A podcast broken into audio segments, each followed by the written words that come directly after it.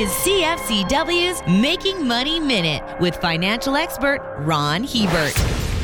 Investors have had their eyes so focused on the forces of inflation that they have not paid attention to the other risk, which is deflation. Lumber is down 66% from its peak, steel has fallen 51%, aluminum 43%, iron ore 34%, oil 32%, copper 29%, and nickel 27%, just to name a few. These are some of the basic building blocks of the economy. When they get crushed so quickly and by such a large percentage, this is a huge deflationary force and is signaling that a recession is either here or right around the corner. For more information, listen to our Making Money show hosted by Ron Hebert and Gord Whitehead at letsmakemoney.ca or cfcw.com.